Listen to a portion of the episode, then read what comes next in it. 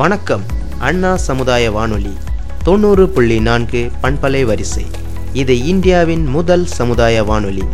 இந்நிகழ்ச்சியானது UNICEF மற்றும் சமுதாய வானொலி சங்கம் இணைந்து வழங்கும் COVID-19 விழிப்புணர்வு நிகழ்ச்சி. நேயர்களே, நீங்க கேட்க இருக்கும் நிகழ்ச்சி கொரோனா காலங்களில் வாழ்வாதாரத்திற்கான அத்தியாவசியம் பற்றிய நிகழ்ச்சி. இந்நிகழ்ச்சியில் பங்கு பெறுபவர்கள் டாக்டர் ராகவன் மற்றும் ஆகாஷ். வாங்க நிகழ்ச்சிக்கு போகலாம். வணக்கம் ராகவன் சார். நீங்கள் என்ன சிறு குறு தொழில் செய்கிறீங்க? உங்ககிட்ட எத்தனை பேர் வேலை செய்கிறாங்க? எங்கள் நேயர்களுக்காக கொஞ்சம் சொல்லுங்கள். வணக்கம் சார். இப்போ எங்கள் இண்டஸ்ட்ரி வந்து பார்த்திங்கன்னா, நாங்கள் லாஸ்ட்டு 5 இயர்ஸாக ரன் பண்ணிகிட்ருக்கோம். We are producing handmade soaps. நம்ம வந்து ஹேண்ட்மேட் சோப் வந்து பண்ணிகிட்ருக்கோம். இப்போது ஆல் ஓவர் இந்தியா சப்ளை பண்ணிகிட்ருக்கோம். ஆர்கானிக் ஷாப்ஸு, அப்புறம் எண்ட் யூசர் கஸ்டமர்ஸ், இவங்க எல்லாருக்கும் நம்ம கொடுத்துட்ருக்கோம். த்ரூ கொரியர் ஷிப் பண்ணி நம்ம பண்ணிகிட்ருக்கோம். நம்ம ஃபேக்ட்ரியில் வந்து பார்த்திங்கன்னா ஒரு 10 மெம்பர்ஸ் வந்து ஒர்க் பண்ணிகிட்ருக்காங்க. Okay sir. ஊரடங்கு காலத்தில் நீங்கள் என்ன மாதிரியான பிரச்சனைகள் சந்திச்சிங்க? இப்போது லாக்டவுன் பீரியடில் வந்து பார்த்திங்கன்னா நமக்கு பிஸ்னஸ் ஒட்டு மொத்தமாக அடி வாங்கிருச்சு சார். நிறைய லாஸு அப்படின்றது என்ன சொல்கிறது, ஒரு இன்கம் இல்லாத ஒரு சூழல் ஆகிடுச்சு. மெட்டீரியல்ஸை பொறுத்த வரைக்கும் நமக்கு லாஸ் அப்படின்றதுக்கான இது எதுவும் இல்லை. லாஸ் அப்படின்னா டோட்டலாக வந்து நமக்கு ப்ரொடக்ஷன் ப்ளஸ் சேல்ஸு, ரா மெட்டீரியலோட இன்கமிங், அதோட ப்ரொடக்ஷனு, லேபரு, இந்த மாதிரி எல்லா வகையிலையும் பெரிய அளவில் பாதிப்பாகிடுச்சு. ஓகே.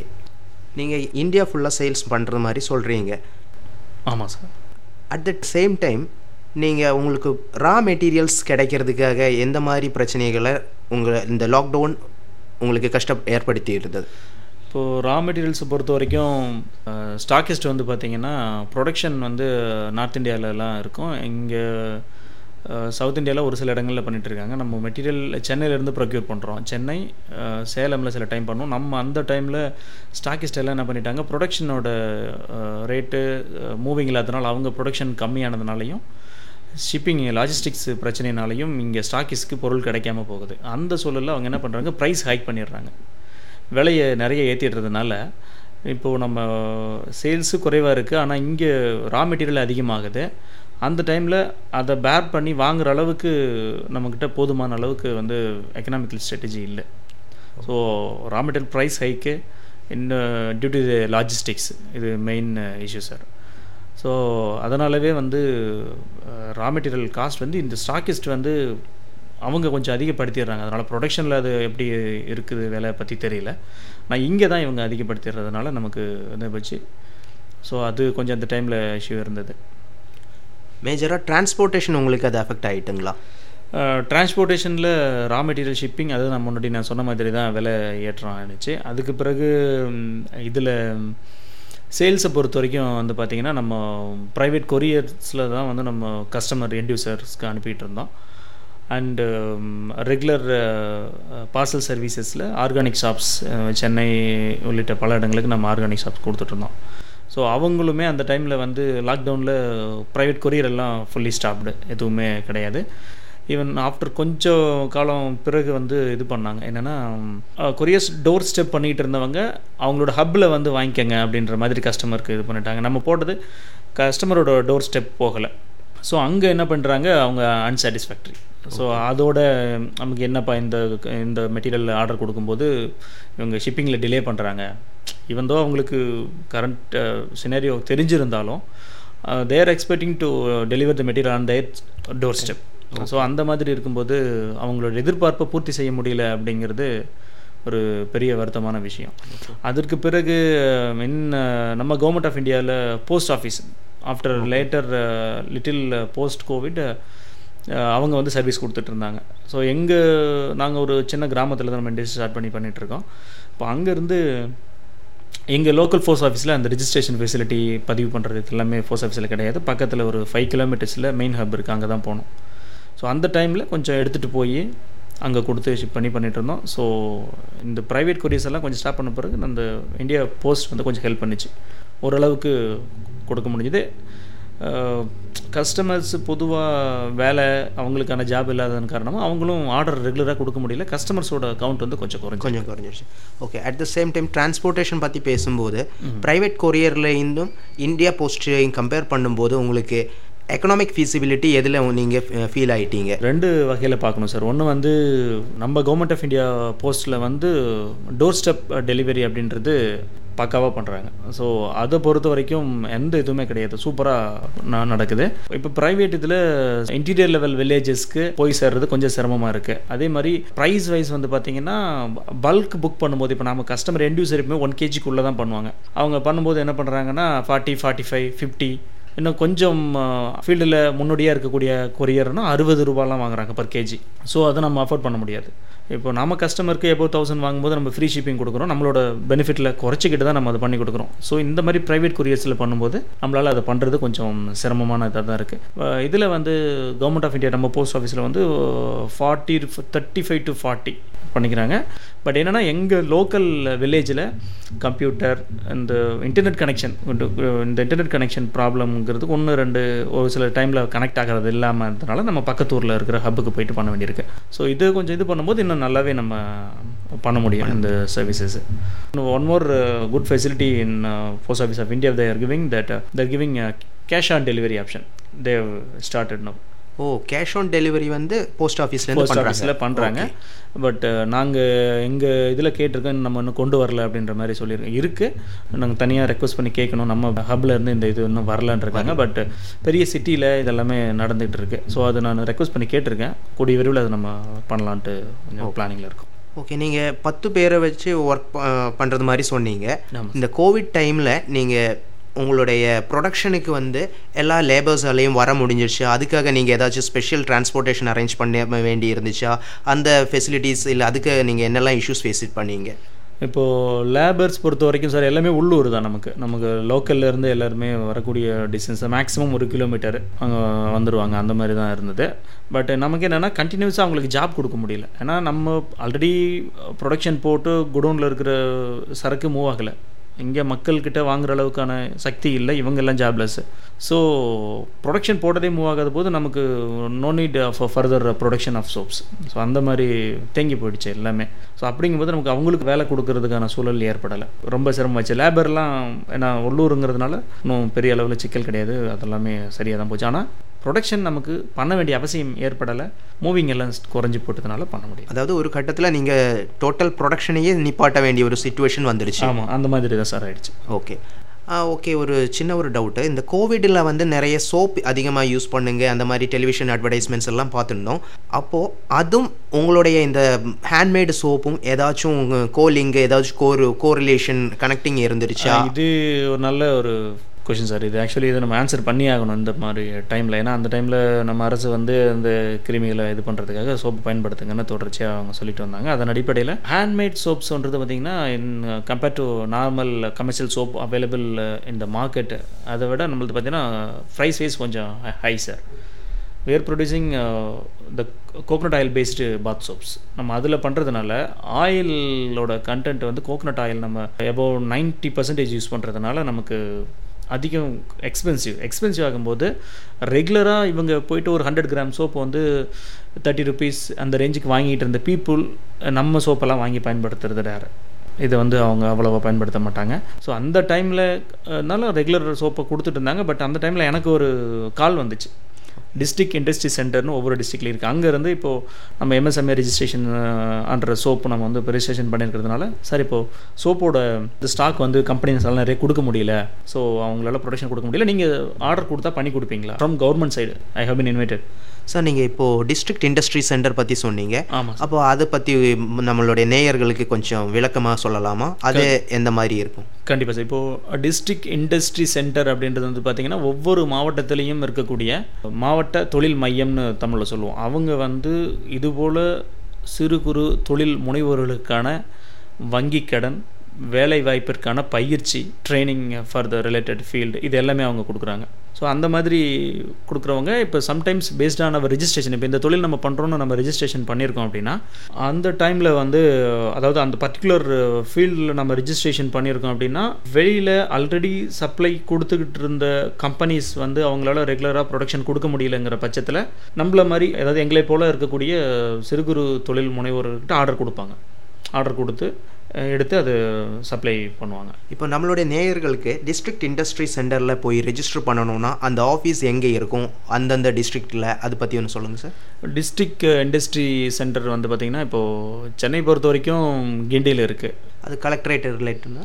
இல்லை, இது கலெக்டரேட்டுக்கும் இதுக்கும் சம்மந்தம் இல்லை சார். இது தனியாக ஒரு ஆஃபீஸ் இருக்குது, எம்எஸ்எம்ஏ ஆஃபீஸ், அல்லது மாவட்ட தொழில் மையம் அப்படின்ற பேரில் ரன் ஆகிட்டு இருக்கு. அங்கே வந்து போனாங்க அப்படின்னா இப்போது ஈவன் ஃபார் கெட்டிங் லோன் அவ நிறைய ஸ்கீம்ஸ் இருக்குது சார். கவர்மெண்ட் ஆஃப் இந்தியாவில் வந்து யூஐஇஜிபி, பிஎம்இஜிபி, நீட்ஸ், இந்த மாதிரி நிறைய schemes, central government schemes and state government schemes also there. இப்போ நிறைய ஸ்கீம்ஸ் இருக்குது. அந்த ஸ்கீம்ஸில் ப்ரொடக்ஷன் அண்டு இப்போ உற்பத்தி துறை அப்படின்னா ப்ரொடக்ஷன் செக்டர், இன்னொன்று மேனுஃபேக்சரிங்கு, இன்னொன்று வந்து service sector. Service sector services like two wheeler mechanic, tailoring, இது போல் ஒவ்வொரு கிராமத்தில் கடைக்குடியில் இருக்கக்கூடிய ஒரு சாமானியம் செய்யக்கூடிய ஒவ்வொரு சாதாரண தொழிலையும் அந்த எம்எஸ்எம்இக்கு கீழே ஒரு சர்வீஸாக கொண்டு வந்து தேர் ப்ரொவைடிங் சர்டிஃபிகேட்.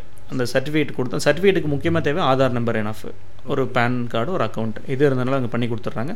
ஸோ எல்லாத்தையுமே வந்து ஒரு தொழிலாக மாற்றி அவங்களுக்கு தேவையான லோனு வசதிகளை செஞ்சு கொடுத்து சில காலகட்டங்களில் அவங்களுக்கு ஆர்டரும் கொடுக்குற மாதிரியான இது வந்து கவுண்ட் பண்ணிட்டு. சார், நீங்கள் ஹேண்ட்மேட் சோப் பற்றி நல்லா சொன்னீங்க, ஆனால் இந்த handmade soap, bathing bar and toilet soap, இது மூணுக்கும் என்ன சார் வித்தியாசம்? நல்ல கொஸ்டின் சார். இது ஆக்சுவலி இது கன்சியூமர்ஸுக்கு நம்ம வந்து விளக்கம் கொடுத்தாகணும். ஏன்னா இப்போது நம்ம ஜென்ரல் ஸ்டோரில் போய் வாங்கும்போது டாய்லெட் சோப் அப்படின்னு இருக்கும். அதில் based on the grade, first grade, second grade, third கிரேட்னு மூணு டைப்பாக பிரிக்கிறாங்க. அது டாய்லெட் சோப்ஸ். இந்த சோப்ஸ் வந்து பார்த்திங்கன்னா இது வந்து என்ன சொல்கிறது, காஸ்ட் வைஸ் வந்து கம்மியாக இருக்கும். இதில் வந்து பார்த்திங்கன்னா ப்ரொடக்ஷனில் வந்து அதிகமாக வந்து பார்த்திங்கன்னா பாம் ஆயில் யூஸ் பண்ணுவாங்க. பாம் ஆயில் அண்டு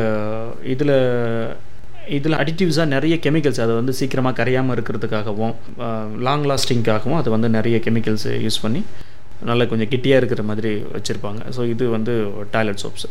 இப்போ ஹேண்ட்மேட் சோப்ஸை பொறுத்த வரைக்கும் வந்து பார்த்திங்கன்னா ஹேண்ட்மேட் சோப்ஸு இது ஆயில்ஸ் எல்லாம் யூஸ் பண்ணுவாங்க. இந்த ஆயில்ஸ் எல்லாம் வந்து பார்த்திங்கன்னா வித்தவுட் ஃபர்தர் கெமிக்கல்ஸ். இப்போ சோப்ஸ் அப்படின்னாலே sodium hydroxide plus vegetable oil, இது ரெண்டையும் பிளெண்ட் பண்ணி தான் நம்ம சோப்ஸ் வந்து உருவாக்குறோம் சார். இப்போது இந்த vegetable oil plus sodium hydroxide, இந்த இதோட ரியாக்ஷனில் நமக்கு சோப் கிடச்சிருது. ஆனால் இது மட்டும்தான் ரா சோப். இதில் வந்து அடிச்சு பை ப்ராடக்டாக வந்து கிளிசரின் கிடைக்கும். அந்த சோப் வந்து கண் எல்லாம் எரியும் பாருங்கள் போடும்போது, அதுக்கு காரணம் வந்து அதோட பை ப்ராடக்டான கிளிசரின்.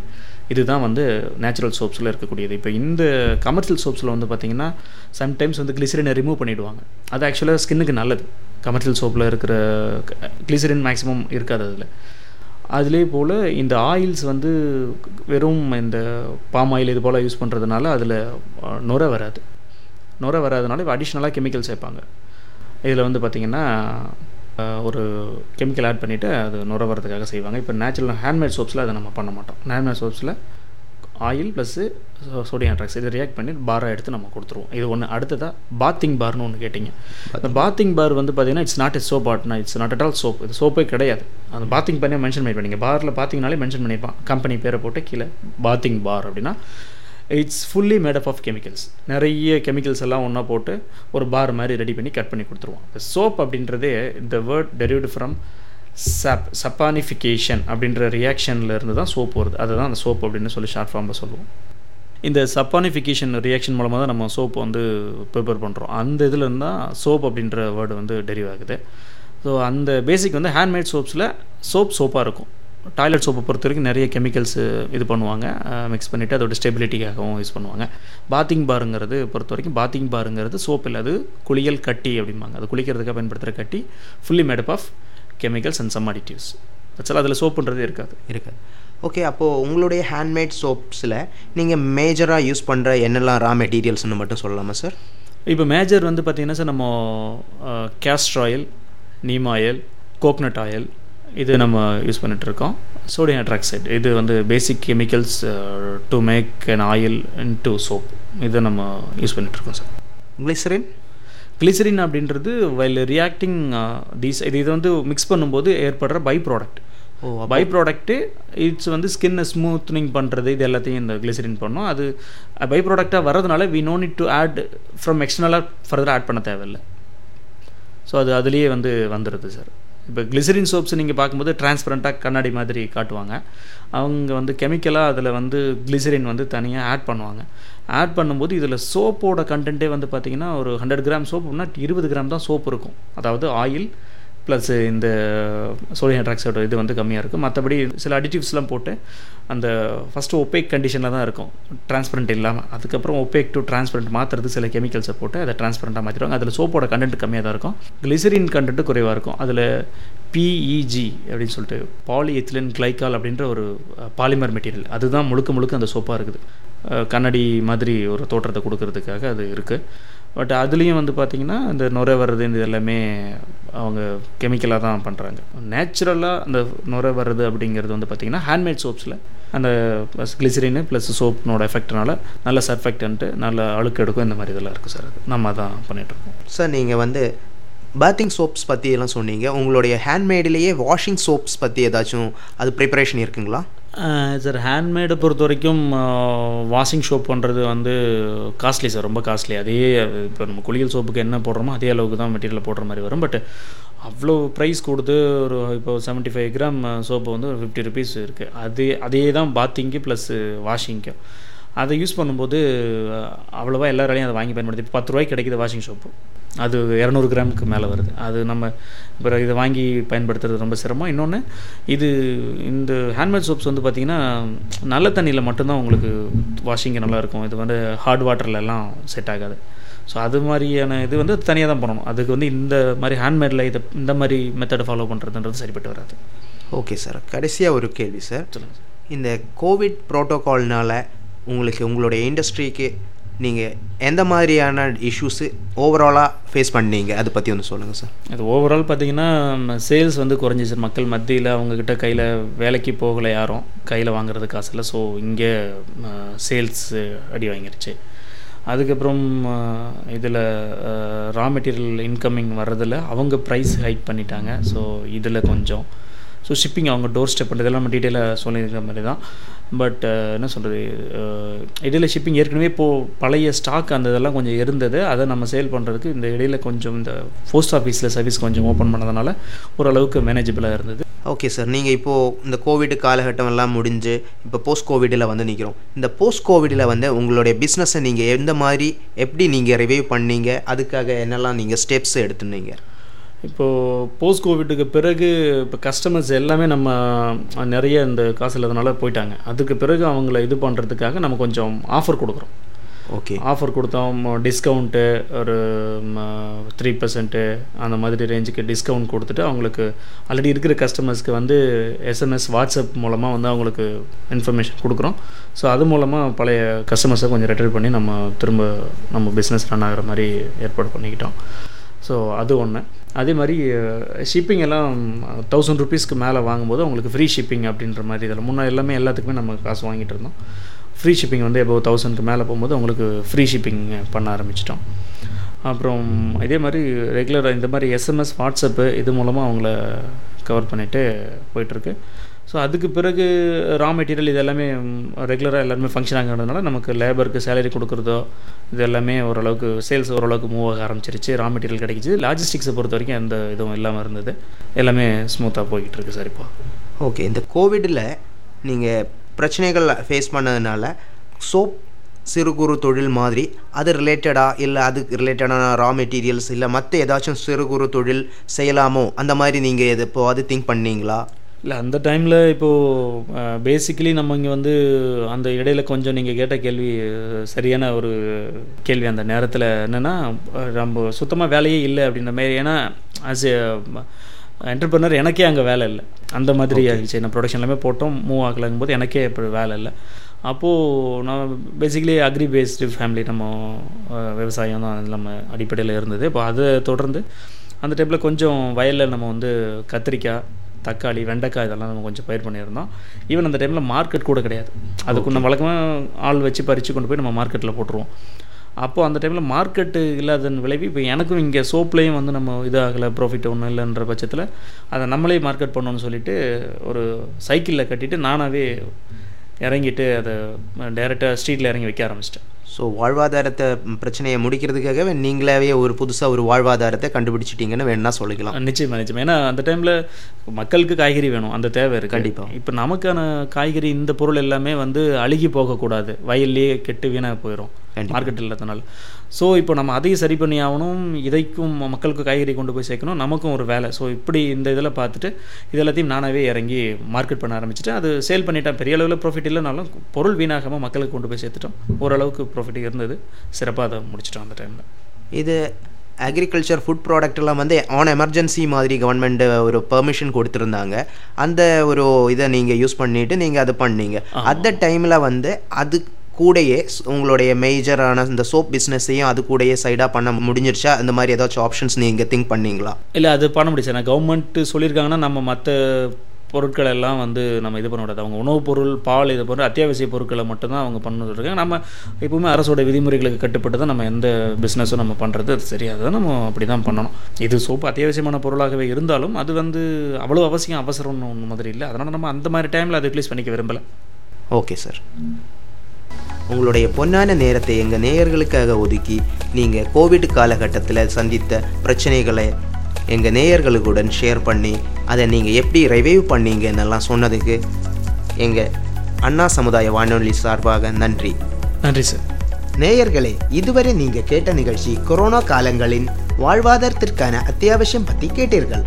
இந்நிகழ்ச்சியில் ஏதேனும் சந்தேகங்கள் இருந்தால் நீங்கள் தொடர்பு கொள்ள வேண்டிய தொலைபேசி எண் 04422358243. மீண்டும் ஒரு முறை தொடர்பு கொள்ள வேண்டிய தொலைபேசி எண் 04422358243. நன்றி, வணக்கம்.